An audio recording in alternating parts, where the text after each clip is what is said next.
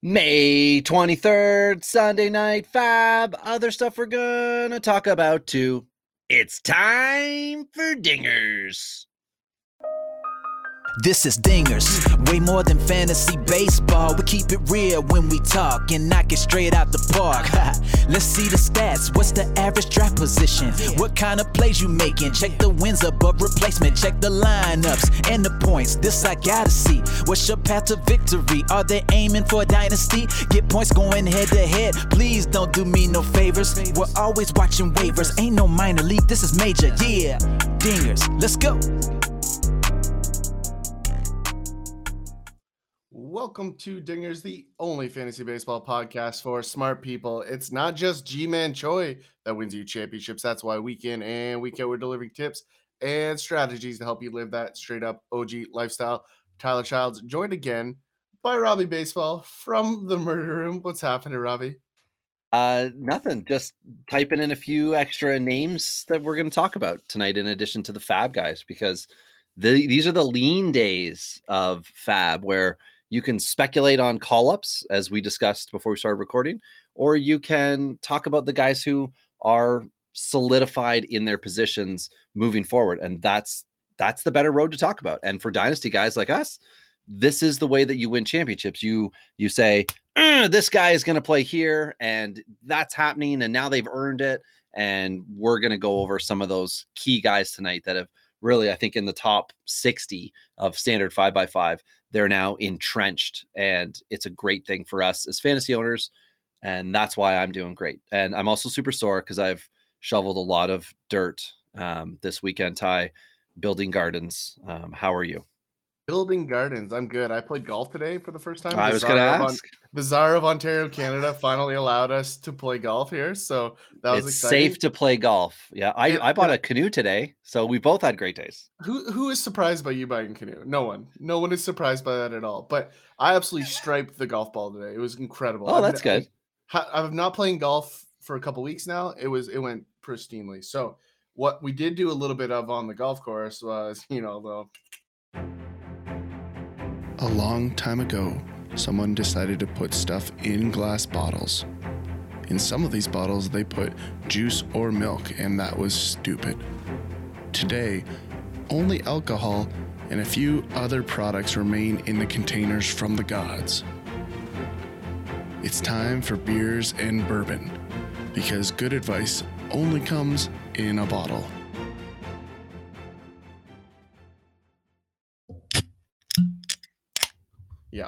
What do you what do you have over there tonight, Robbie? That sounded like Uh, a fresh can of something that I've not it is yeah like. it's Beau's Lug Tread Nice. uh, Logger lager ale it says uh, this is the one with the tractor that when we had alex fast on a real long time ago um, i was saying my wife bought this because she knew my son would like it because of the tractor and then we started talking about giving children alcohol um, but oft i, I want to go back to that it, it, to the fast connection in a moment but um, what do you got tonight ty I mean, surprise to no one, Basil Hayden's.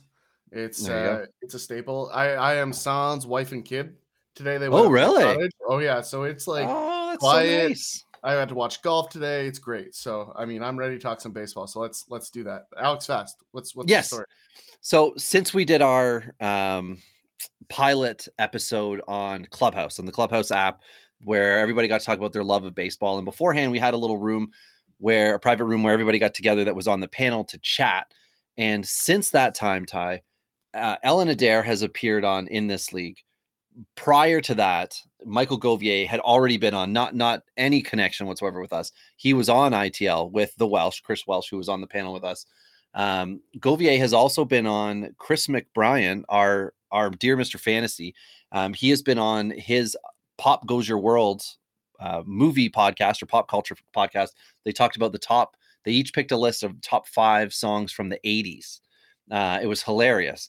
But there's been a lot of crossover. Alex Fast was also on with Govier, so that that's how it all came together. So I feel like through Clubhouse and the community building that we want to be doing there, we were able to very successfully do that. Whether that was directly, indirectly, the everybody knew of each other beforehand, but whether they had um, gotten any of this arranged or not, I don't care. Let's just take credit. That's right. Let's we are just- a connector of the people. So Absolutely, that's Yeah. that's what we do. So people helping people. exactly. That's exactly it. And that's what we're here to do tonight. We're going to connect you with other people that can help you win. And I don't know if you want to start on the two star pitchers tonight, Robbie, or if we want to get into maybe some of the bats. Um, I think two star pitchers are the pressing one because that is Sure. one of the main things that wins you championships is getting healthy pitching. And as we all know, pitching's very unhealthy right now. So let's start there and let's talk about ways to win your week. Sure. So this is going to be everybody that we know is confirmed and lined up for two starts this week. And their ownership is going to vary, but we're just going to talk about who they are first and then anything that could happen with them throughout the week. So I'll rhyme off the names, Ty, and then we can circle back, which starts us off with Ross Stripling in Toronto. He's got Tampa Bay and Cleveland, Zach Eflin with Miami, or sorry, with Philly, is starting off the week with Miami. Trevor Rogers opposes him with Miami, and uh, he, he has just been on fire. Spencer Turnbull, uh, Mr. No Hitter, starts his week off with Cleveland. Always a good team to face off against first for the week. Then we have Henches, Hen, Henches. We struggled with this last time, but it's okay because he's got a 646 ERA or average. Yeah, ERA, and I don't think anyone's to care. Uh, Kikuchi with Seattle looks like he could get two starts next week. Brandon Woodruff, obviously owned everywhere. Lance Lynn, same deal. Uh, Hassan Kim, only 34% owned in St. Louis. He's a sneaky dude.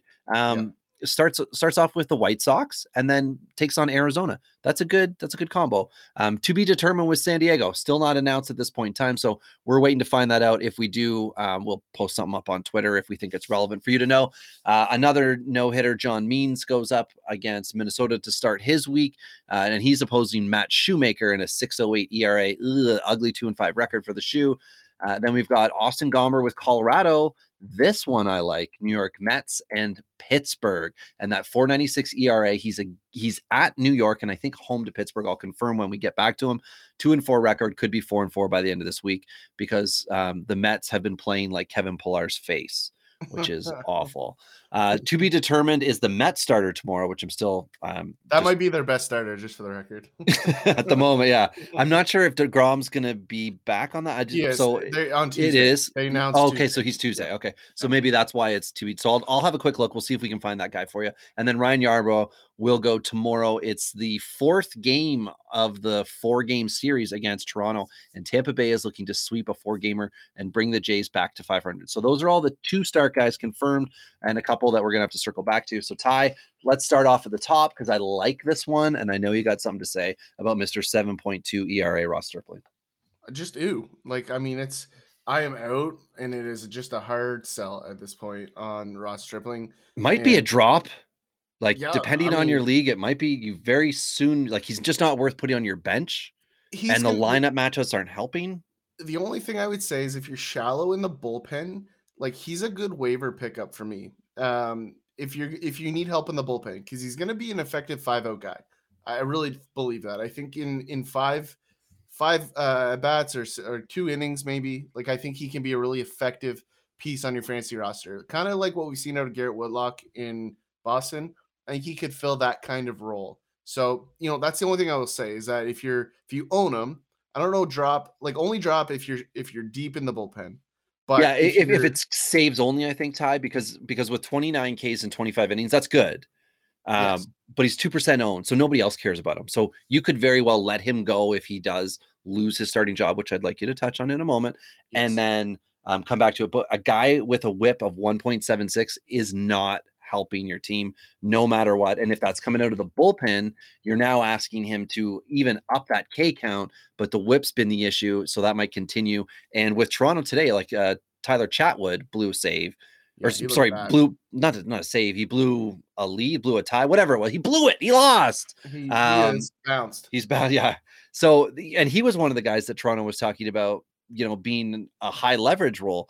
Like, oh my God, talk about the carousel. But- like, if there's a team that really needs a guy, good. he has He's been. really good. This is his first time in that last inning role because Dolis has looked terrible the last couple of weeks, and they were giving him a shot. Now, you know, people can be critical of Toronto. They're banged up. I mean, it is what it is, right? Like we're seeing the results of it. The team has played well enough to win like five of the last six games, but the bullpen has really let them down after going so strong. And we talked about this, like comparing them to Boston, right? Like this is what we thought was going to happen to Boston because they Yeah. were heavy on the relievers. You know, Boston stayed healthy, and that's allowed them to not run into this issue. Um, you know, Toronto's about to get some resources back, so that'll be helpful. Um, some of the big arms are starting to get healthy again. So well, and Lourdes you know, and Biggio going out as well. Ty, sorry to interrupt you there, but Lourdes and, and Biggio going out open up opportunities for guys to get regular playing time. So you got to look and see who are my um, Toronto starters that I want to see get runs. And, and it doesn't it doesn't actually shallow the team out. It hurts the bench, but that's okay because you can continue to roll. Now, of course, we need Springer back in order to say it's okay to lose two of your should be everyday starters in Biggio and Lourdes. But at the same time, it's not like they've been decimated. They're not the Mets, right? And and the guys that are on the Jays who are playing uh, that are supposed to be good are good. Vladdy's good, Bo's good. Um, Grichuk's playing good baseball.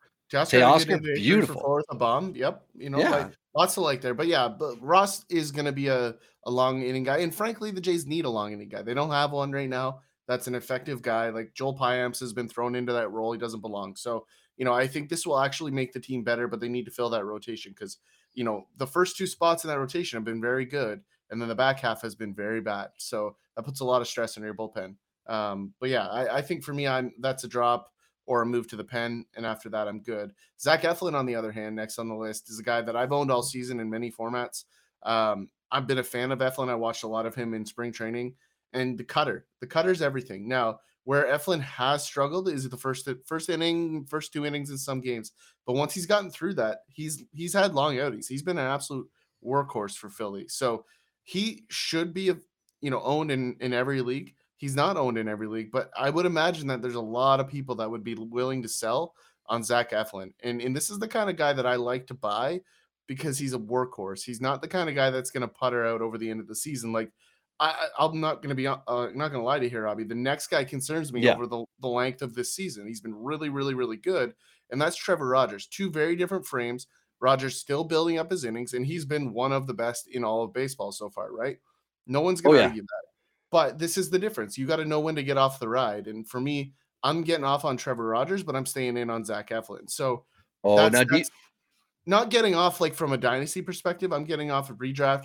I'm I'm if I'm looking to win this season, I'm using Trevor Rogers' success to make me better to win. Because oh, I thought you were talking sexually. yeah, you know, no.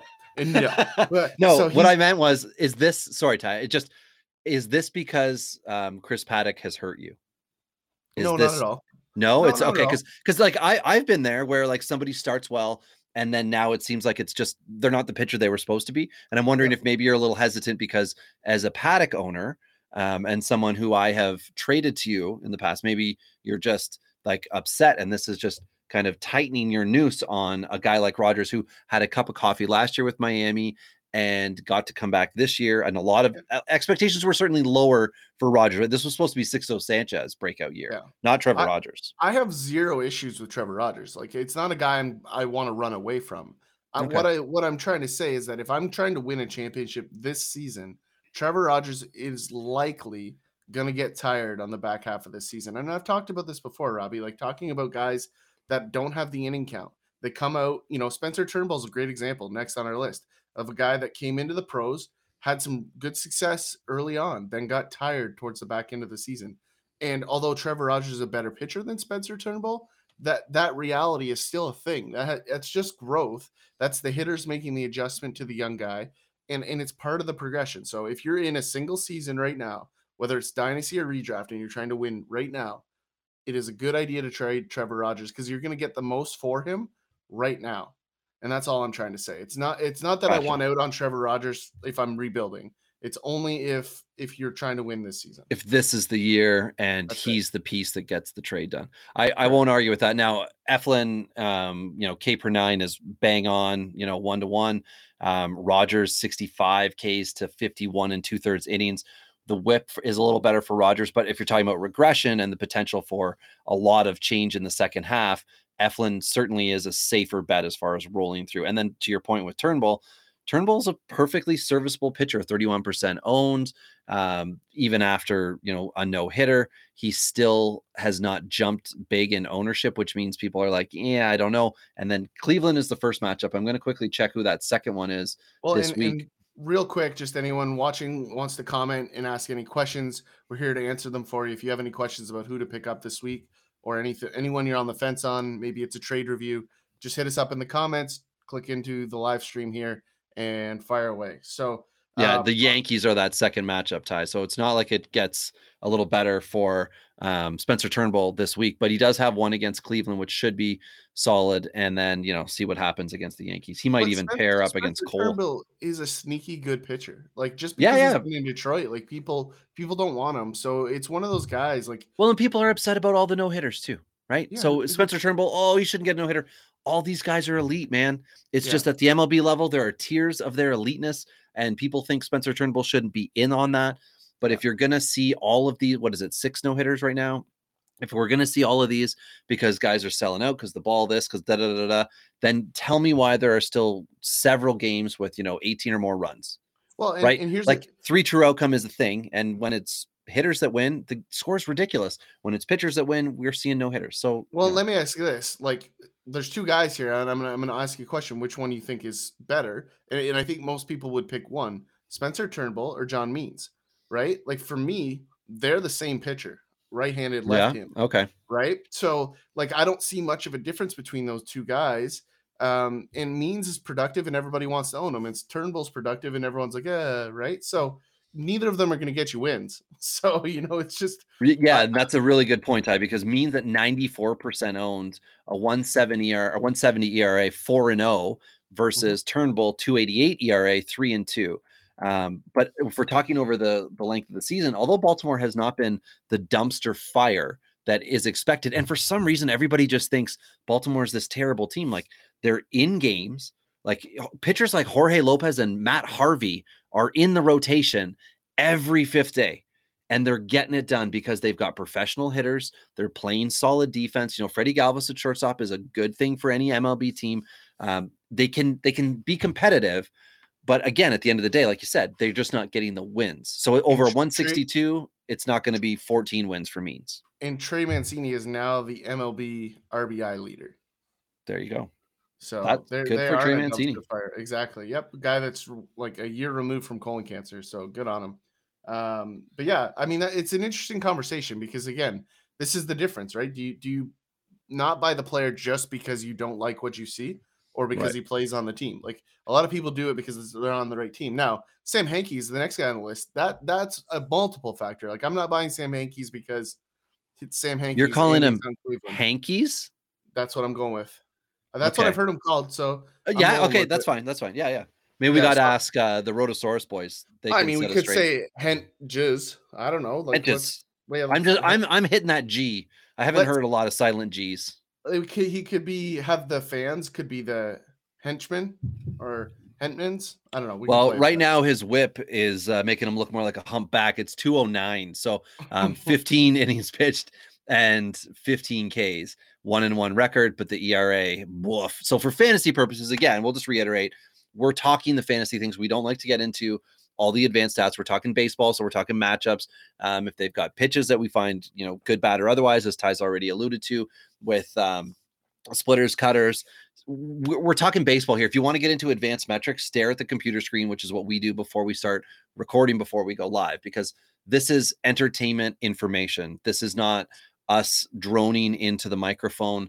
Um, so that's why we're talking about the five by five. We're talking about ownership percentage on Yahoo because that's one of the widely played formats, and people often reference something to us in uh, DMs that say, you know, in my 12 team league, in my 10 team league, which prior to this year, I think we kind of just assumed everyone that listened to us, which was a small audience that's grown, um, we're all in 20 plus team leagues. So, uh, because of that, we're we're trying to make sure that everybody understands the fantasy points here. Like you, it doesn't matter if you know Kike Hernandez is good for seven days. He's not expected to be good over the course of the year, but he's got multi-position eligibility. Well, is that going to help you? And then let's have that conversation. Let's not talk about um, the the barrel rate, the launch angle, like you know what's happened this time and that time on the air for every single guy. Let's Yeah. just you know talk terms. So anyway, Ty, sorry, off, Yeah, off next on the- topic. Yeah, next guys you say Kikuchi. He's got Oakland and a second. I say Kikuchi, you say uh, could no thank you, right? So I just say so. I'm not a Kikuchi fan in any way right now. Um, he's a soft thrower. I love I love artists like Hyunjin Ryu is a is an artist. yes, beautiful to watch him pitch. Soft thrower, and there's a difference. And and I'm just not a fan. Um, I mean, he's not the worst start in Seattle, right? He's not the worst home start ever, but it's just a guy that I'm staying away from. And Seattle couldn't look worse right now.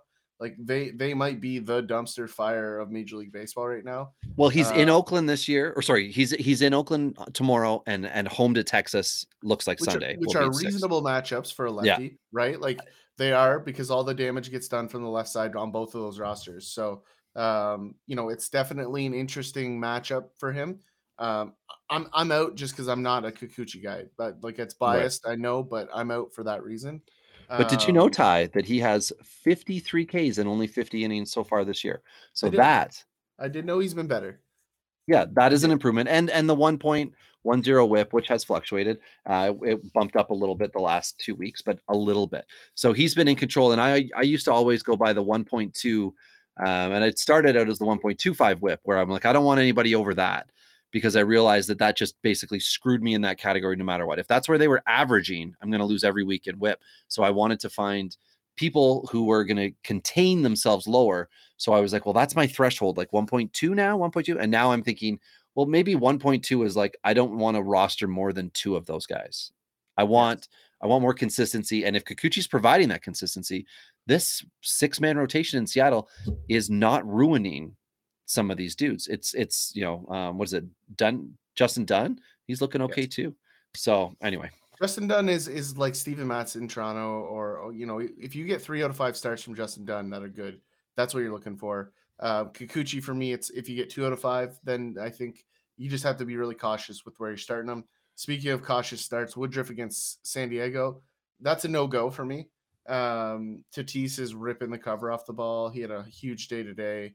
I mean, Woodruff has been nothing but fantastic, so it's it's hard to say that, but I, I just traditionally don't start anyone against San Diego. Like and Washington's his second start as well, Ty. which isn't So- the worst one. So like if Right. you're if you're in a uh, a Monday like start league where you're starting a guy for the whole week, like it might be worth. you can bite it on on Monday and hope for the best. Hope for single Yes. digits if it's a bad day for Woodruff, and then you can look to cash in on Sunday. It's uh where are they? They are away in Washington and home to San Diego. So Yeah, so uh, San Diego. that's a tough matchup. Well, and San Diego's got to fly across the country, right? Because they're they're at home today, um, in Milwaukee tomorrow. So that's that's a heading east trip. Which for those of you that travel know how much that trip sucks. Uh, especially getting a flight out of San Diego. I mean, they're they're going to be chartering from there, but still, um, not the funnest trip ever. Next guy on the list, very similar uh, kind of kind of setup is Lance Lynn. I'm cautious against fa- fastballs against St. Louis. That that's my thing. Like Lance Lynn is a traditional fastball guy, and and you know what, St. Louis just might know a thing or two about Lance Lynn. Um, so that might not be the greatest decision of your life to run him out there, even though he's been stellar this season. Um, does have that second start against Baltimore. That might be the saving grace, similar to the same thing though. the Woodruff, same right? Thing, though fastballs, like you know, if you got a young team with some inexperience in Baltimore, like fastball hunting is what they do. So you know, Lance Lynn continues to get fastballs by people, and it's it's absolutely impressive. He's may, maybe the only guy in baseball as a starter that can run fastball heavy and get away with it. So good on him. Um, I, I would be really cautious in those two starts this week, you know, which is weird for me because like I'm overly cautious this season in in yeah. you you're you're playing scared a little bit. You were just telling me before we started that you benched a few dudes in our home league. Um, but you you've got the yeah. I was just say you got the win, right? I'm I'm pretty sure I've locked and loaded my home league win. Um, I'm just yeah. Sorry, I'm I'm looking off camera here because I'm I'm checking some of the matchups which I usually do beforehand. But like I said, shoveling and I bought a canoe today. Um, but yeah, I was pretty sure before today started, I had eight categories in our eight by eight league. So I was sure I was going to be okay. And it looks as though, yeah, I mean, I've hit 15 home runs in that league this week. Well, Uh, and, new, so and- thank and you. in that league, new guy Mike is taking down Boogie Nights, which is the like perennial runner up, um, which is In the regular season. no, and in the finals sometimes too. Oh, I didn't know Um, he'd ever appeared. I, I beat him in one of my championships. Um, Okay. I, I outmanaged him to a tie, and I knew the tiebreaker went in my favor. So I have, like, got Outmanaged him. to a tie. anyway, so before we get off track, let's you know we were touching on Lance Lynn, but you talked about uh, Kim in St. Louis uh, going the other way against the White Sox this week, up against Lance Lynn. Um, you know, is is there a guy that you like there? Like I, I'm I'm not starting anybody against the White Sox either, especially a lefty. So I'm, I'm going to slide Kim in. I, yeah, yeah. I'm, I'm taking Kim because I like Kim for the two starts. Chicago White Sox, yes, you know, a little banged up. Um, Yankees were able to, you know, do some. I mean, yes, it was Cole, but even Taillon didn't get hurt. I think yesterday against them. So yesterday Yeah. or today. Um, Taillon's been looking good lately. he's been better. ERA is still over five for the year, and certainly Yeah. somebody to talk about in the future. Um, maybe next week for us, I'll, I'll put him on the board so we can discuss because the Tommy John return eh, season is the one that throws everybody off, but that's also the season to cash in in Dynasty. Um, so anyway, Kim. 273 ERA this year in 26 and a third innings. Only one win at this moment in time, 27 Ks and a 1.29 whip. Uh, but again, we're early enough in the year with his inning count, right? He's half of what the bulk of the other guys have. Mhm. Um, you know, Spencer Turnbull, 34 innings, but a lot of the other guys we've talked about have 50 or more. And that's one of those things where Kim started the year late and then slow build up. And and I think he's rolling. And I, I like him. Like even last year, he was beating the odds when people were, kind of against him. And in the few leagues where I do own him, I'm a very happy Kim owner. He is another one of the starters who was dropped in my TGFBI league that I picked up. Um, where I drafted heavy on my pitching and I, or sorry on my hitters and decided I was going to you know incrementally improve with my pitching staff and it's slowly working slowly working. Long season ty. It's a long season. Um but yeah then we've got the to be determined with san diego uh tomorrow which we said we'll figure out means you already touched on. And then that brings us to Matty Shoemaker. Are we are we good to call it quits on Shoemaker? And maybe we'll check back with him in July and see if he's righted his ship at all, but it's pretty ugly right now. Yeah, I mean anybody in Minnesota that's running out there, like Maeda got hurt the other night. Like there's there's not Happ is pumpkined, right? He's you know it's I hit mean, midnight surprise, for him. Surprise, he's like what Well- 44 now. Like you also said Happ early in the year and and then you know sell. And and and that was something yeah. And and I think that was a good strategy. And where I had him, um, I did not sell and it burned me very badly. But that's my own fault because I thought one more start, right? One just Yeah. one more. And then after I had one bad one, I thought let's see one more. And I think his last start he just blew up. Um actually it probably would have been two starts ago because I cut him after the last one. But well, Um, and Minnesota has a clubhouse issue, I think, more so than a pitching issue. I think there's something going on over there. Like they just they suck. Uh, Well, they also keep putting in Astudillo to pitch, right? They're getting their their tits lit, and then they're putting in Astudillo um, because it's funny. Yeah, I don't He- get it. Is he gonna get two starts this week? yes, he's looking for four outs, uh, give up four dingers, Oh. but that's that goes back with the White Sox and Mercedes and all that crap, um, which we don't really need to No. worry about talk about on here. But um, I agree. There, there's got to be something going on in Minnesota because it's not clicking, and it's supposed to be their division, despite the White Sox being good. The White Sox also have two devastating outfield injuries. Yes. So, uh, but that brings us to Austin Gomber. Uh, Gomber this year is 45 and a third innings, two and 0, 40, sorry, um, two and four, uh, 47 Ks in those 45 innings. ERA is just under five. Whip is just over 1.25 at 1.3. But again, the two matchups this week, the Mets, which I like, and Pittsburgh. And I think Pittsburgh's at home. I'll double check that right now. These and- are good matchups, right? Yeah, this this is a guy who nobody likes anymore, right? Because everybody thought, oh, he's going to be great, and they're like, wait a second, you know, he got blown up. Well, like Kershaw got blown up. Um, Castillo got. I know Castillo hasn't been good this year, but a lot of good pitchers just suck in Colorado. You've talked about it before. Bumgarner got ripped. Um, Well, and let's remember we talked about you know the nature of the front office decision making, which is let's get guys that aren't gonna get crushed, right? And Right. so like most teams have like um, like excellence written on their clubhouse. They have don't suck, right? Like that's that's not exactly what you. they're like the Mighty Ducks uh, show, the Game Changers, the one that's on Disney. It's the team name is the Don't Bothers. So that's like uh, a- an you know if Colorado was to or sorry if if um, there was to be a Mighty Duck version movie and it was in baseball, it would be Colorado and they would be called the Don't Sucks, um, See, which also I is a Joe Maddon beer in Chicago. By the way, both starts are away, so he's in Pittsburgh, in New York. That's a good two start streamer right there. There Is what that is.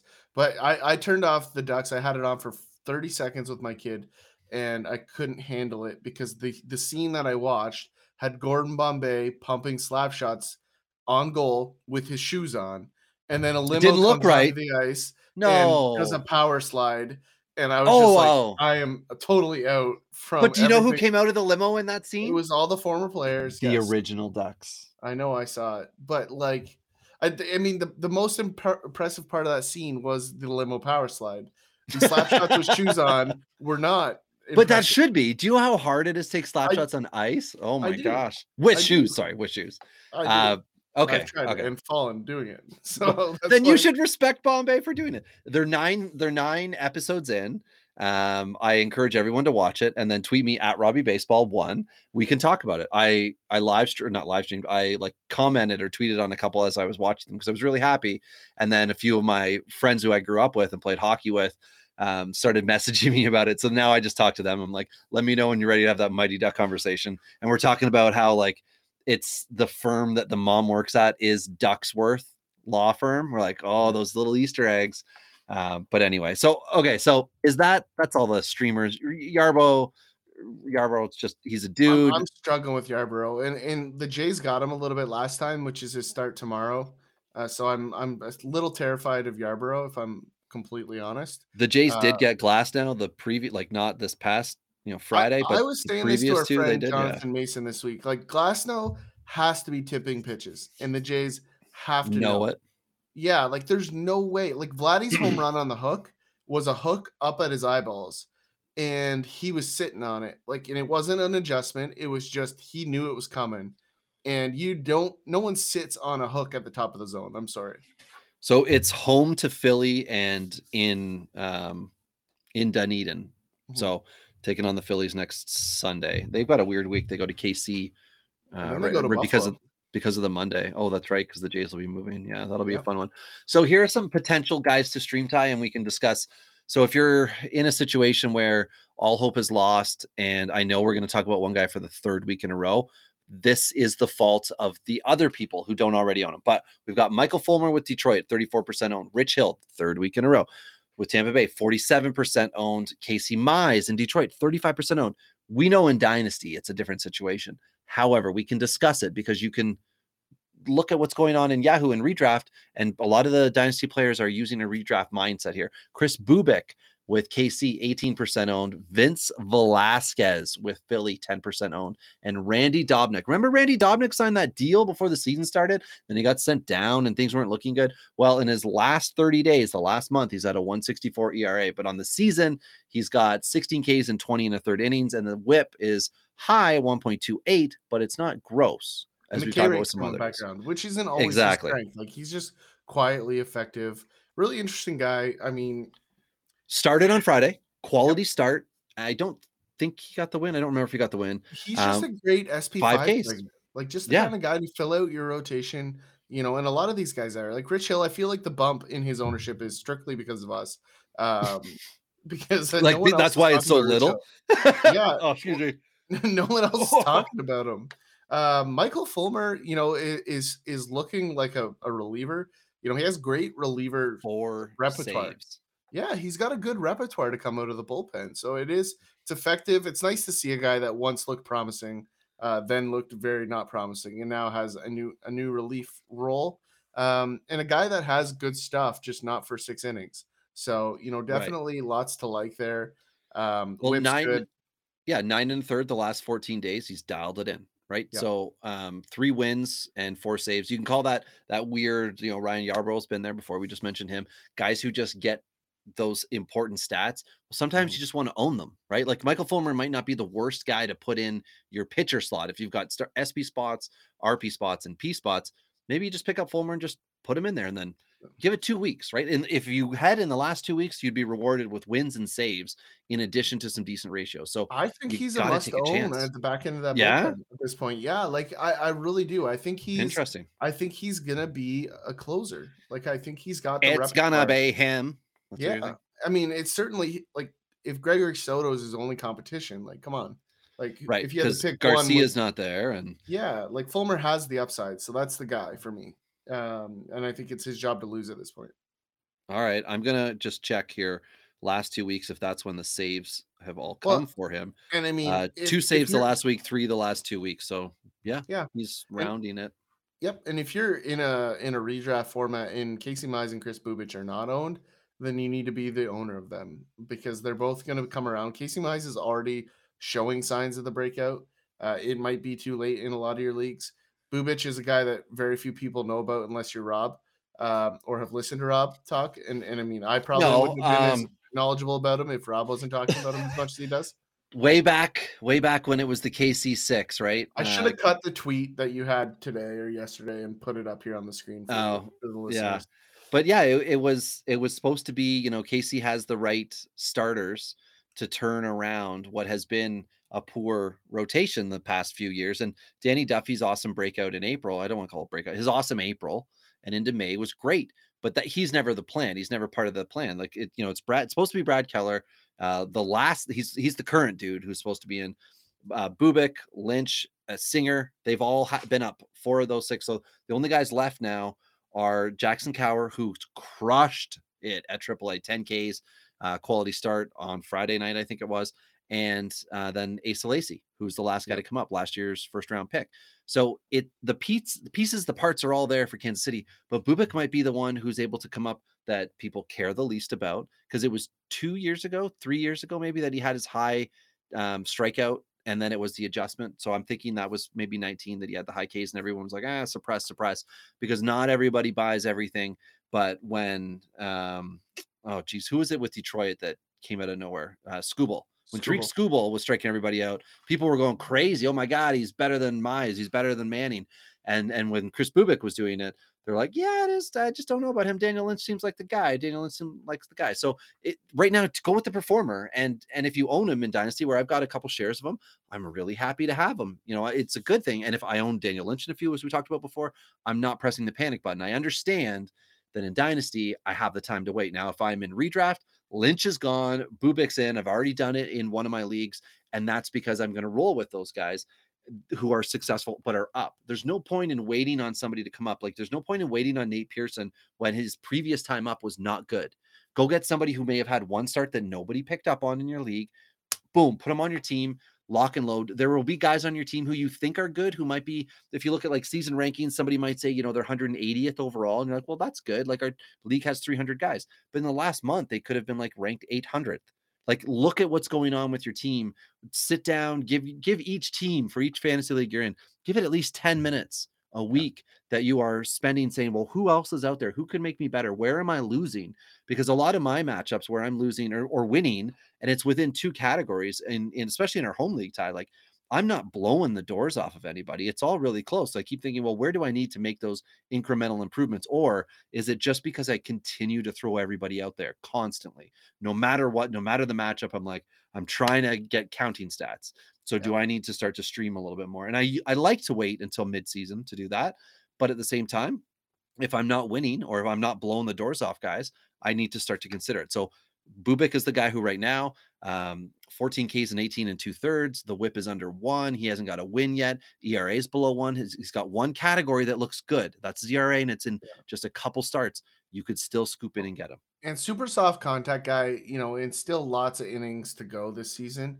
But listen to this, and and I and I know we just talked about earlier about not using advanced stats, but like well, for cool. everybody, not And using advanced cool stats for everybody. So here, please. negative 0.6 launch angle. You don't see that very often so far this season. So that will change, right? It will get up it will get up there a little bit higher than that. But early success, soft contact kind of guy. So know what you're getting. You're not going to get a ton of strikeouts. And these are guys that are really good late picks in drafts because everybody goes for the big K guys. They get it off the board early. And then guys like Bubic can win you championships. So, you know, just a guy to know. So we've kind of killed the pitchers tonight, Robbie. So let's let's talk on, Well, on the hitting side, unless you got let's just- else. Just very quickly on Vince Velasquez because everybody hates him, and I get it. I get it. He's frustrating. I get it. 352 ERA, um, one win this year, but 40 Ks in 30 and two thirds innings, and the whip is at 1.34. Quietly good.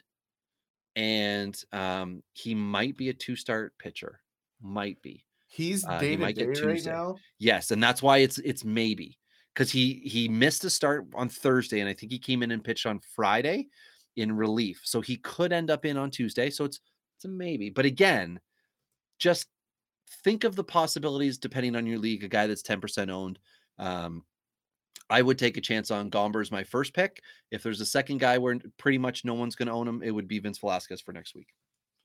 Okay, that's I'm done. All good. Nope, that's fine. On the hitting side, though, we've got a lot of interesting bats here. Um, you know, some coming back from injury, other our younger guys winning some time. But let's start with Bobby Dalbec, who's a guy that I think a lot of people were excited about heading into this season. You know, power for days and a little bit of swing and miss to his game, not so different than his teammate Rafael Devers a couple years ago. So, where are you at on Bobby Dalbec at this point, Robbie? Uh, in our home league, I both drafted, dropped, and then picked him back up. So when Alonso went on the IL, I had a lot of moves in our league last week, which so it was uh, a buy, sell, sell, hold. buy. No buy, then hold. Uh, well, I I'll do it again. Buy, I, sell, buy, buy, then hold. Hold. Yes, thank you. All of them. You hit them all. Nailed it. Nailed and it. and it it is it was simply a matter of Dalbec and Pete Alonso, and I was like, well, I'm going to stick with Pete Alonso. So I dropped Dalbec because he wasn't doing well, but I'm okay with waiting on guys in our home league when the bench allows it. It's yeah. a smart thing to do, and we're only mid-May at the point in which I dropped him, or maybe very early on in May. And then Alonso gets hurt, and I'm like, well, I'm going back to Dalbec, and and you know, over the last 14 days, 286 average, but on the season it's 218, so it doesn't look good, so nobody cares. 25% owned in Yahoo as a result. 11 runs, 21 RBIs, a stolen base, five dingers. Cool. It's it's getting better, and yeah. as Boston continues to exceed expectations if a guy like Dalbec can start to turn it around at the end of their lineup and start to move, possibly move up a few spots in the lineup. That's going to spell more runs because he's going to have better guys behind him to hit. Not that when he's at the end of the uh, line and turns it over that it's not going to be okay, but he's probably com- going to be coming up with fewer outs in the innings and it's going to give him more opportunities to drive runs in. So it's a good thing that Bobby Dalbec is doing well as Boston is doing well because I don't think Boston's going to move off.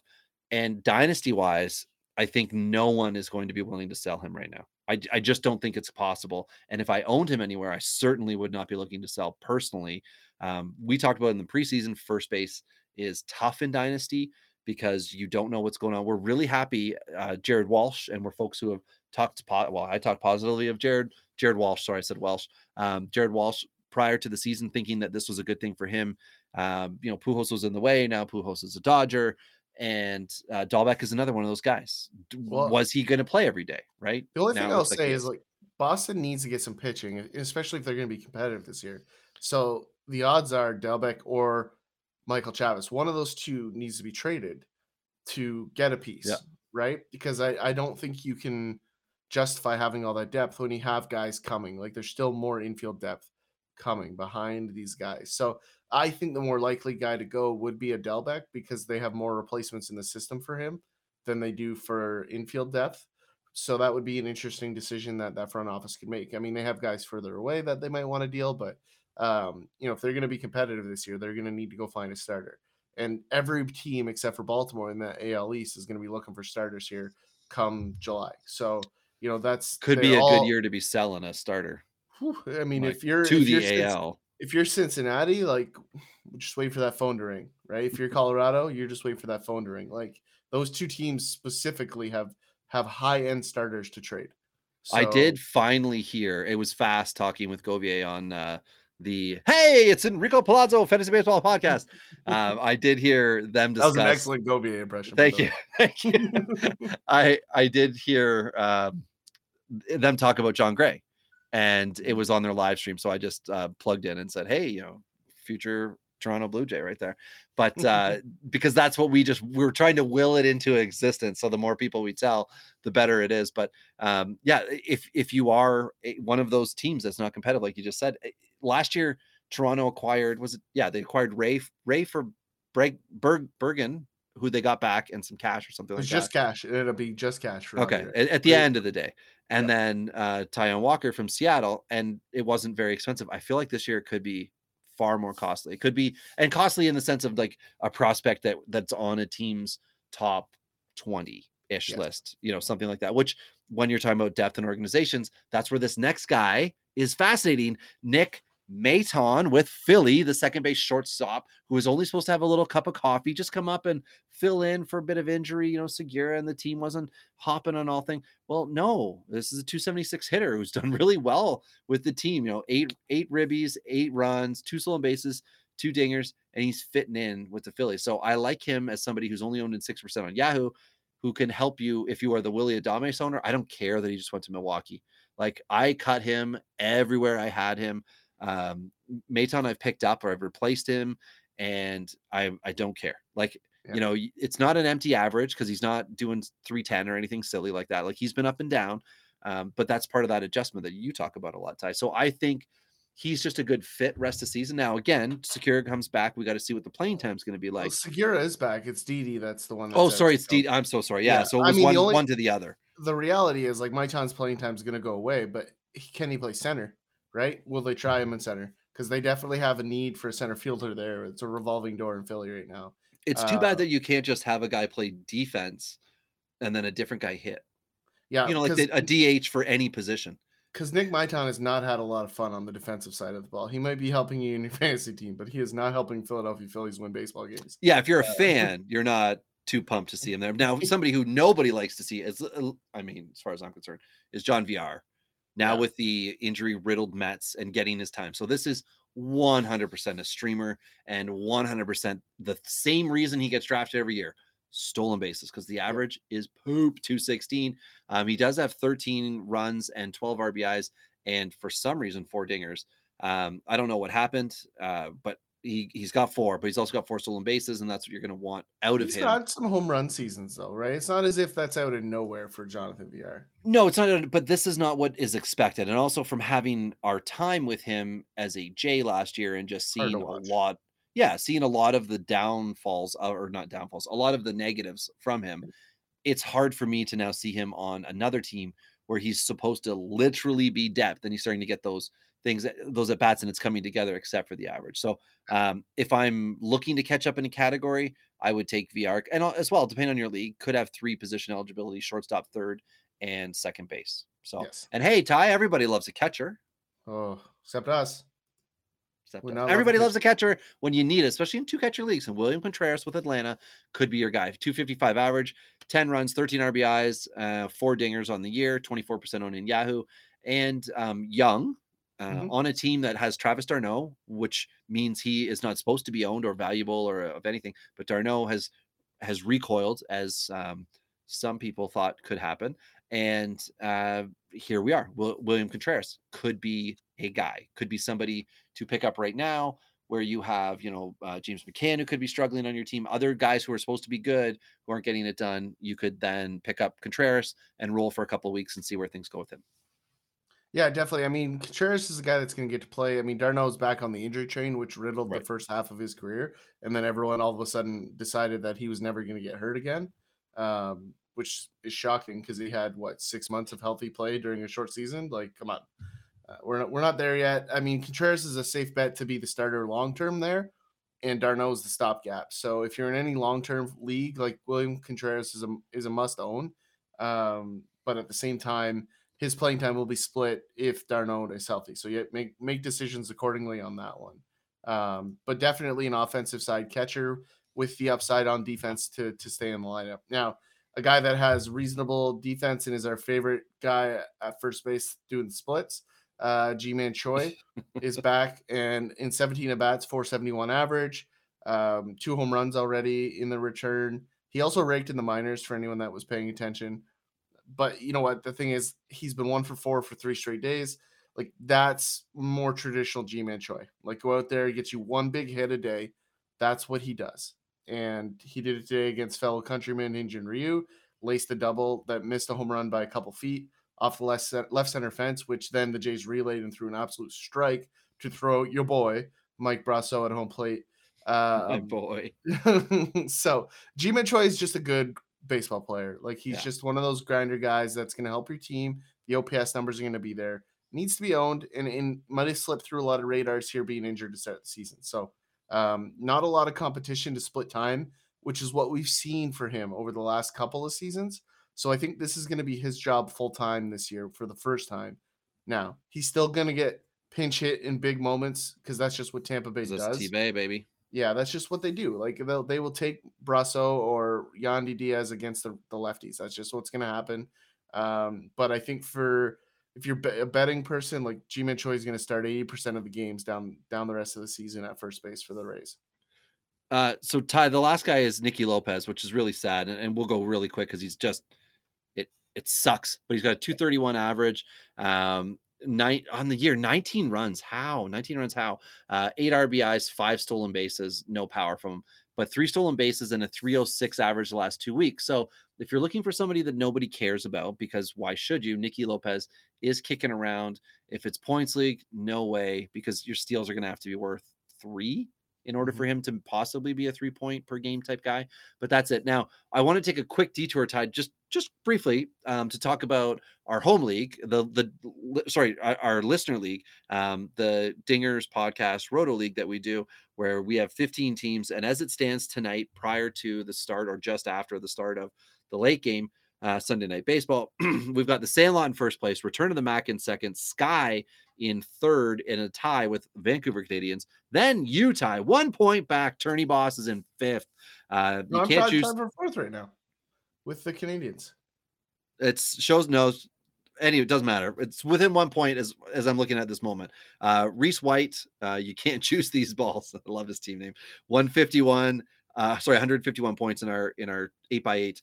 Um, then we've got Roto Ronnie coming in seventh. F Fantasy Baseball Insights at eighth. I am in ninth and just just starting to hit my stride here. St. Paul Saints in tenth. Tom Servo 11th, who I think was our winner, la- no runner up last year. Maybe I don't know. Wyland Bohemians 12th. Uh, Northwest Ivy is 13th. Five by five guy is 14. And I guess that's why he's in 14th because we're doing eight by eight. And Roto Team 12. Love the team name. And the default hat is uh, sitting in 15th, 58.5. So for us, and I'm only asking because in six minutes and change, our um, FAAB runs, our weekly waiver wire free agency goes. And I have a bid on one player. Uh, are you looking to pick anyone up tonight? Our short bench makes it very difficult for me to do pickups, um, but I've decided that I'm going to start to thin out my MLB pitching core. I'm gonna Yeah, I'm, I- I'm not there yet. fewer guys. I'm not yet there yet because the pitching is still beat up.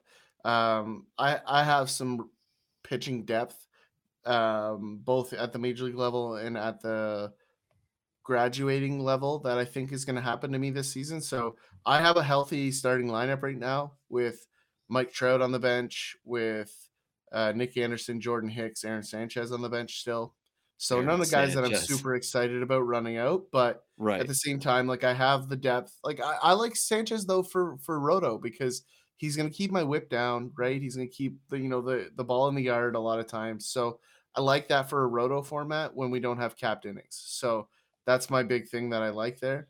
Um, is I can run him out there, you know, when when needed. And so Yeah, that's what I like. okay. So And that's a good point. We should mention. So in this format, we just had everybody as pitcher.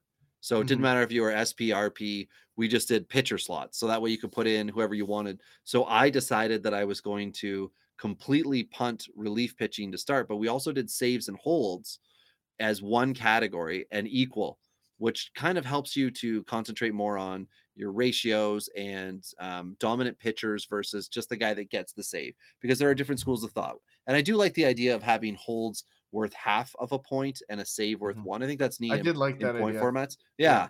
Um, but to our league standings, uh, it's not it. But we only have a four man bench as well, and like so many dudes on our ILs, and like you know, every league. I think I think every league is at fault that's been running since 19 or earlier, where we had the weird 2020, and there were a lot of the IL stints, you know, COVID related this year for needles and what or whatnot.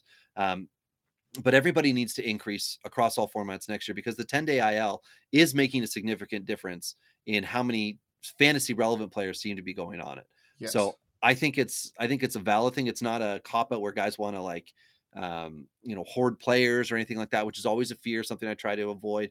But when we're talking dynasty, and we're at the point now where we are what 50ish is that about right we're around 50 mlb games in for most teams here um yeah we're right around the 50 50 some teams are are a little short of that but um yeah we're at the point in the season where now we can start to see trends that are happening. I think for fantasy leagues things that i note is that every league i'm in now it either needs to be moved to just straight up unlimited but you can't pick a player up and just move them straight to your il for next year or it has to be 10 large enough that you can deal with like a crappy RP who you would otherwise drop or if that gets hurt I don't um, like and- the as idea well being all able your to elite players. store on the IR though. No, no, no, uh, no, no. You not that. The whole point is that you can't pick somebody up off waivers who's hurt and then put them onto your IL. You have to have an open roster spot to do that. So, um, but either way, like once they're once they're no longer on the IL, you'll have to have like you know whatever it is, like a two or three day period of time, not an infinite amount of time.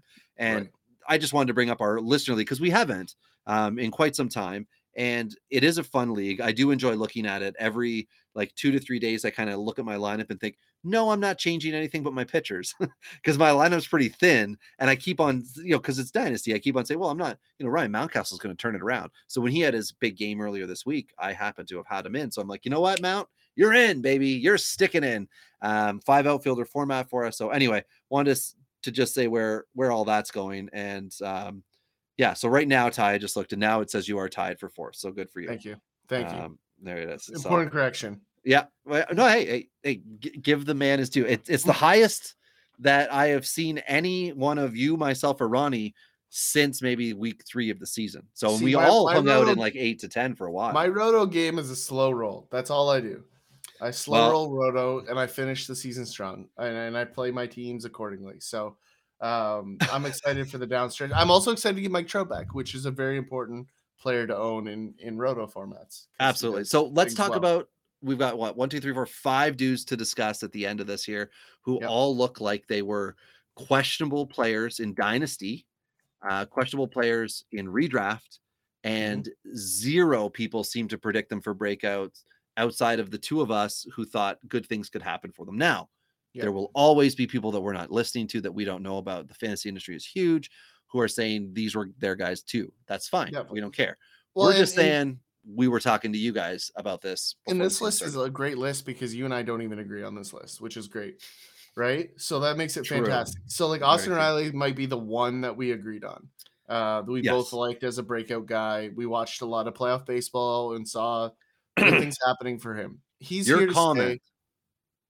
Sorry, Ty. Your comment on Riley in the playoffs was one of the reasons why I thought twice about what was going on in Atlanta this offseason and thinking they must feel very confidently like Jerry Dipoto does with other dudes where they're going to turn it around. Like Yeah. it doesn't look good today, but it is good.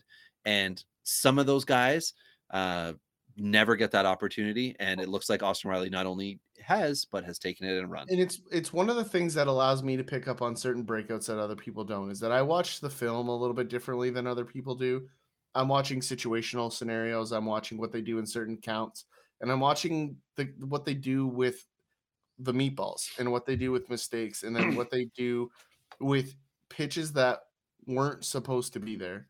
Um, and Austin Riley did a lot of good things, hitting balls really, really hard, right at people on mistakes. And so there's a lot for me to like with him. He's still got some refinement. Like there's not a ton of power hitters that come into the league polished. Like we just talked about Bobby Dalbec before. And the next guy on this list is another guy, right? Jesse Winker is a guy that you liked to to bust out, and he absolutely has. Um, my thing for him is still the splits. Like I'm still very concerned about Jesse Winker's splits because they're still there and they're still concerning for me. Now, can you get value out of them? Absolutely, right? But if you look at what his season splits are, you know they're starting to diverge, right? So you know he's get still getting limited plate appearances against lefties, only 36 so far, 32 at bats. Only one of his 13 home runs is against lefties. Now he's destroying righties. He's hitting Right. 382 against them and has 12 home runs with a ridiculous almost 1200, just under 1200 OPS against the righties. So It's not ridiculous if you expected it. No, it's not. But, but but that's the thing though like when we talk about dynasty and deep leagues especially like these are great guys to have in my opinion in a redraft format where you have a deeper bench and you don't need a guy that you, where you take him in the draft to be elite but if you're taking him in a redraft in the fourth round or third round like he needs to be hitting against both splits and and that was more of my issue with him it's just where you needed to draft him as opposed to what he gives to your team i guess is maybe where i'm trying to go Well, and he finally had a period of success, uh, somewhat sustained success last year. And the, something that we were talking about before that was a little scary was that he seemed to be selling out for power and he was a one for one K to walk guy. And all of a sudden, something new is happening with Jesse Winker. He's striking out a lot more. And I'm going to very quickly check here to see where he is um, strikeout to walk for the year. Because the last time I checked, I remember thinking, hmm, that's you know that's a little interesting. And and it's it yeah two to one now. So that's that's about par for what I would think Jesse Winker is going to do moving forward. And I'm okay with that. But the big concern was that it was going to go to three to one. And if it goes Yeah. to three to one, that means way less balls in play, way less run opportunity because he's not on base, way less RBI opportunity, and he's not doing that. So um, it's important as well that he's taking walks. He's not Kane a ridiculous amount and getting a bunch of walks. He's leveled it off a bit. And back to your point on Riley, um, same thing, Ty. Like the concern was uh, what's he going to do with balls in play? And he's making Yeah. better contact. And I think he's got nine Ks for the year now. I'm not sure. He hit he hit two today.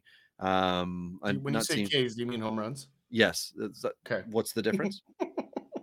I- just, just the way you were saying that, it sounded like you meant home runs, but I'm like, It, mean- it I did. yeah, I did. And I appreciate that you picked up on it because that'd be one of those things where somebody would message me and say, um, at minute something something, you said this. Did you mean this? And then I'll have to like go and listen and be like, Yes, I am an idiot. I I did mean that. Or they'll correct me, which is even worse. yeah. Uh, where someone's like, You said this. So getting it out of the way now and then thank talking you to all our it. Twitter wives out there that do correct us for when we say things incorrectly. Yeah, like Riley's got 49 Ks, and this might be not counting the two yet today, and 20 walks. Um, so it's not two to one, but it's it's also not four to one, which is Mhm. something that could certainly be concerning. And last year, uh, he actually had 49 Ks and 16 walks, so it's already up and improved slightly from last year. So Yep. there we go. Anyway, let's get, the floor is yours, Carlos Rodon. I mean, it's just the guy. Like the, the- all the trends were there. The fastball percentage has climbed way up. It's at a career high, fifty six point two percent this season. That's the pitch that's setting him up. And we talked about his teammate a lot over the last couple of years, Reynaldo Lopez, really relying on the quality of the fastball and its success pinned on that. Now Rodon has done that. Now, what do you? th- I'm going to just throw this at you, Rob, because I got it in front of me. Okay. What do you think his percentage of fastballs thrown in 2015 were? and you said it was 52 this year. 52 this year. Sorry, 56.2 this year. Uh, I'll say he was throwing 65, throwing a lot. 28.7. Oh, so he was trying to be like a junk pitcher. He was trying to be a Tampa Bay Ray where they throw Okay, 25, 25, 25, 25 on across four pitches. right. But what it has done though is it's got him ahead in counts. And Carlos Rodon has two very good out pitches. And so if you give him the ability to to get out, and, and the funny thing is, the really funny thing is, he's throwing his curveball almost never. 2.4% of the time. It was non-existent. Is it a strike when he's throwing it? Because no one's expecting it. I mean, Um, it's very let's see. probably thrown it what five, he's- eight he's times. thrown it 17 times this year. Okay. And what do you- l- listen to this whiff percentage. What do you think it is? Oh, 17 pitches. 100. 100%. no one- Yeah, no one knows it's coming. Yeah, it is 100%, which is phenomenal. And it's exactly Right. how you use your fourth pitch. Like it's Yeah, I was gonna say that's the back pocket pitch, right? When you are Exactly. when you are out of gas or you need the you cannot get whomever it is out. well, You're in your division game and you want to get that sixth inning, you want to get into that set, whatever it is. and That's it's not a you throw that strikeout pitch. out. His slider is right. So he has zero Right. putaways with the curveball. Right, it's a get me over. It's a middle of the account type pitch, but Mm, the the big thing with Carlos Rodon, and I've, I've been talking to about this in in uh, one of our leagues, Robbie, where I'm trying to trade him. Um, but no, it's because I'm rebuilding. Yeah, yeah. No, it's because I'm rebuilding in that league. It has nothing to do with Carlos Rodon being like a Trevor Rogers scenario where I want to, to win or whatever, right? right. This is just I my team is Get destroyed. and- yeah, Yeah. and and I was having a very frank conversation with the guy on the other side, and we had a lot of good chat about it because I was trying to get some good pitchers coming back for him. But I just said to him, I said, listen, like he made mechanical changes this season for the first time in his career. His stuff has always been good. His feel for his pitches has always been good, but his body has always let him down because it, you know you see this in, in certain athletes in, in pro across all sport. Like Tiger Woods, great example. His body couldn't handle his swing. Rodon was like that. He could not handle the the the torque he put on his body. But he's freed himself up, and they talked about it. I've mentioned this in our podcast previously, but he just he's open and he's he- this is who he is. He, is he going to be sub one all season? Absolutely not. Like he's Right. probably going to settle in the mid twos, upper twos by the time we get through this season, and and contend for a Cy Young if he stays healthy. Right, like that's that's He's on a he team is. that can pile up wins for him still, right? and Like, he was drafted to beat this guy. Like we Right. shouldn't be surprised by this. So you know, it's just one of those things. The stuff has always been good. It's just been the health. That's that's what it is for me, and everything points to uh, the continuation of this. I, I said to the guy in the trade, I'm like, listen, like I think his arm troubles are behind him because of the mechanical changes. Doesn't mean he can't blow a hammy, right? That can still happen to this guy. Very talk to Josh Donaldson owners about uh, when you think things are going well and then um, that is josh donaldson and i was right. gonna i was gonna put a donaldson joke in earlier uh, when you were talking about rodon making some real changes and thinking you know uh, whose body can't handle aspects of you know baseball. It's josh donaldson's calves can't handle the action of running. But that would Well- also go to uh, giancarlo stanton whose body can't handle smacking the Donaldson's a snot of the ball. guy. He's a calf guy, yes though. he's a calf And guy. the problem is, is that he took money out of his bank account to buy his mom a car, and it impacted his cash cow, and now he's got calf problems. See what I did there? oh See what I, that was a, that was a stretch, but I Bum, got ba-dum, there. I got ba-dum. All right, so let's go to fun, happy news, right? Kris Bryant is a relevant fantasy baseball player. Yay! Uh, as of tonight, in eight by eight, which is standard what we talk about, uh, or sorry, prior to this year was standard what we always talked about because it includes your strikeouts, your walks, as well as your OPS. He is 14th as of this moment. Uh, third base, outfield eligible, depending on your format. Uh, last year, he had a 206 average in 131 at bats. This year, in 150, 307 OPS, 1010 this year. Uh, 42 Ks, 22 walks. I'll take that. Heck of a lot better than last year when he was over three to one, almost four to one, 40 Ks and 12 walks. Uh, the boy is seeing the ball better. Two stolen bases this year, which is great to see. 28 RBIs, 32 runs, 10 dingas. And I am a happy Kris Bryant owner. Um, I made a trade a couple years ago where it was like Giolito, Moncada, and something else that was of some level of relevance. Oh, Cavan Biggio. And I got Kris Bryant, and people were like, "My God, you crushed that trade!" And I was like, "I did, didn't I?"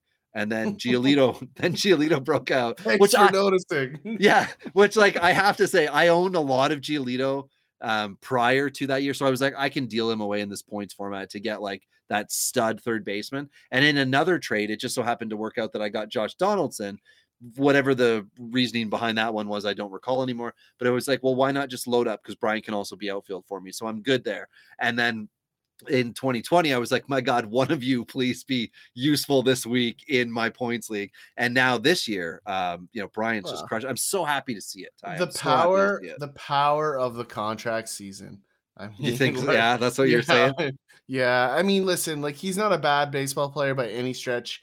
Is he an MVP, which is the way some people still try to value him and are trying to justify it again this season? No chance. He's he's just not that guy. He is a great third baseman, outfielder, whatever position he plays these days.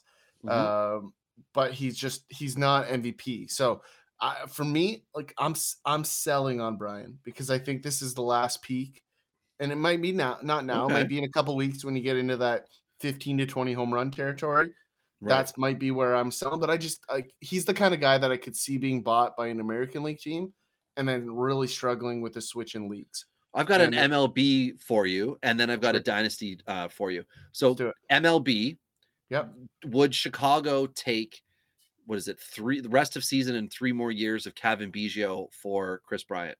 Would that be a one for one, or would would the Cubbies not want that because it's not useful to them for their window? I, I just don't know why Toronto would do that, uh, having a utility guy like Biggio for a, a rental.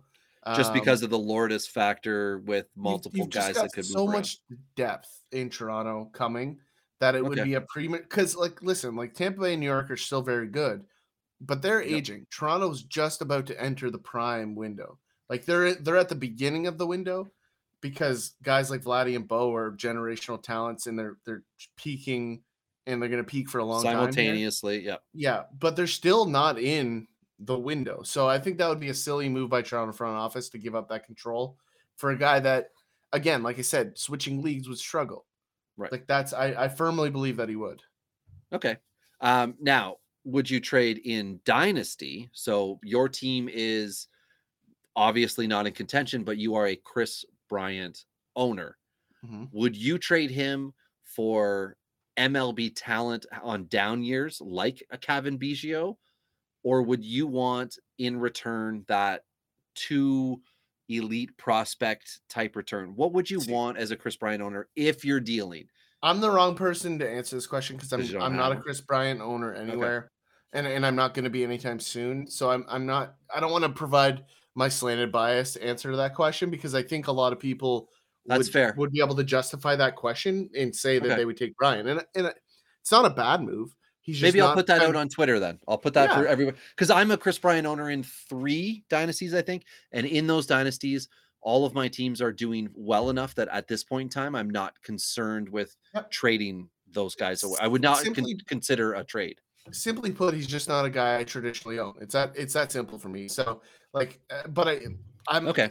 He would be comparable to Machado, who I am an owner of, right? So it's hard. Mm-hmm. Well, for let's do the last guy. Say, We got one Yeah, guy left then because yeah, we can we'll deal with the Twitter thing and then if there's anything that comes from that, we can discuss it on Thursday when we do um prospect pitching, prospect pitching episode on we're recording Thursday. I don't know if it comes out whenever it comes out.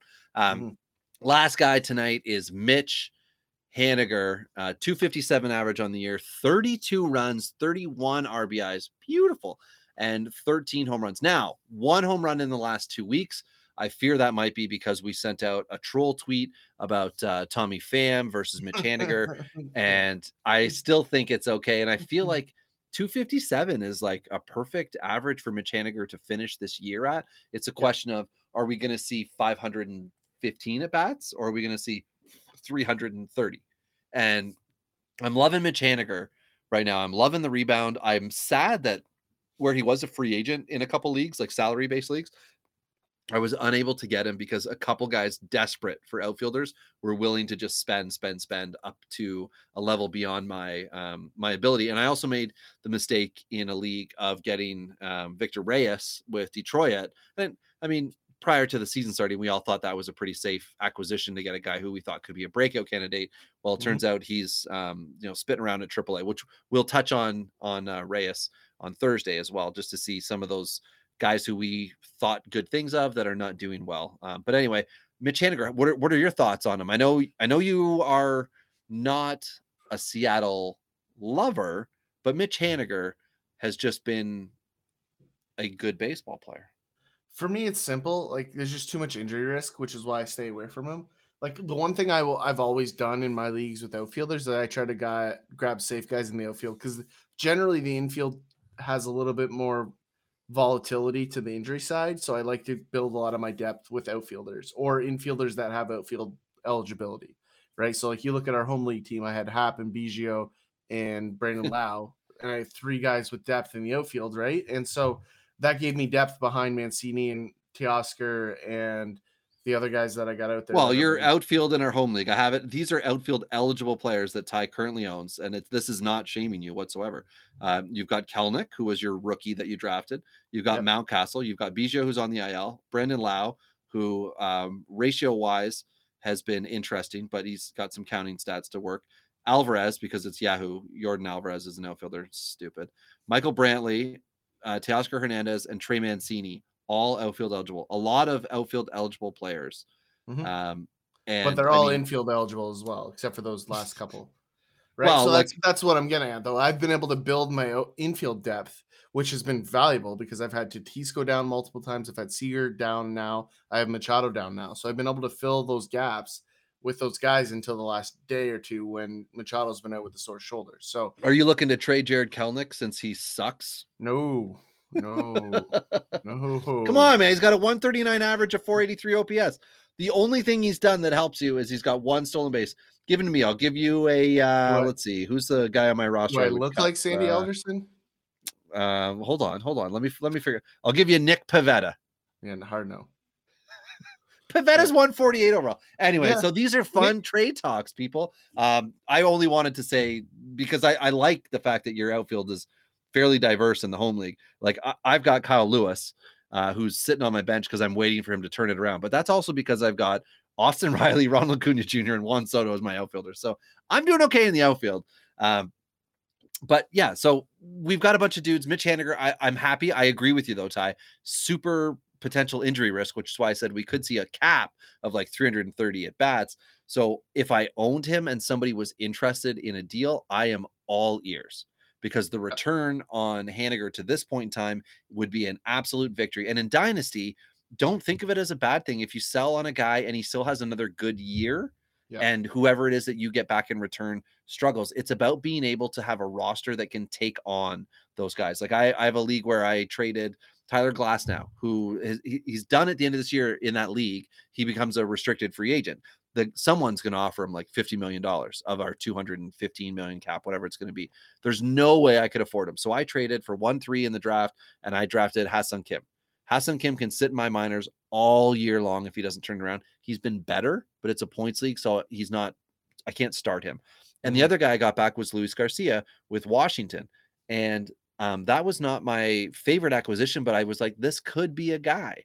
And I still feel that way, and I still have him sitting on my bench, and I'm I'm waiting it out. And I think that was our deal. I'll have to double check if there was anything else to it because it seems light now to do it that two for one. But either way, one three in the draft, I I felt that that I could make that smart move. And sometimes you got to make those moves. So if it's Mitch Haniger at his peak right now, because look at what Tyler is doing, and look at the two bums I just talked about. Right, I'm getting crushed in that trade. I'm losing. I'm losing that trade. But it's long game, it's dynasty. So Mitch Haniger right now, you could trade. He could finish the year strong. He could get traded elsewhere. Whatever could happen, right? Mitch Haniger could, could still have possibly two, three solid years left, but you could pick up 10 years worth of good player. It's That's it's right. a matter of making that trade work for you. And if you do have any questions about that, hit us up at Dingers Pod. Uh, hit up Ty at Tourney Boss or myself at Robbie Baseball One, and we will walk you through it. Uh, I do thank the people who are DMing me. As we said before, as we've been saying for a while, feel free to just at Dingers Pod your question so that we can retweet, comment, and help you and get more eyes on it because we want you to beat everybody in your league. But we also wouldn't mind if a couple dudes from your league were listening as well. And then uh, maybe somebody works at Waterloo Brewing Company and they want to uh, pay me to drink Waterloo Dark, right? Or maybe a different Waterloo brewing beverage. This uh, Beau's Lug Tread, by the way, uh, solid. Yeah, I'm solid a fan of Beau's Lug Tread. Yeah, I am also a fan. Yeah. So I just want to thank everyone again for joining us in another episode of Let's Get Fabulous here on Sunday night, brought to you by your friends here at Dingers, Robin Tyler.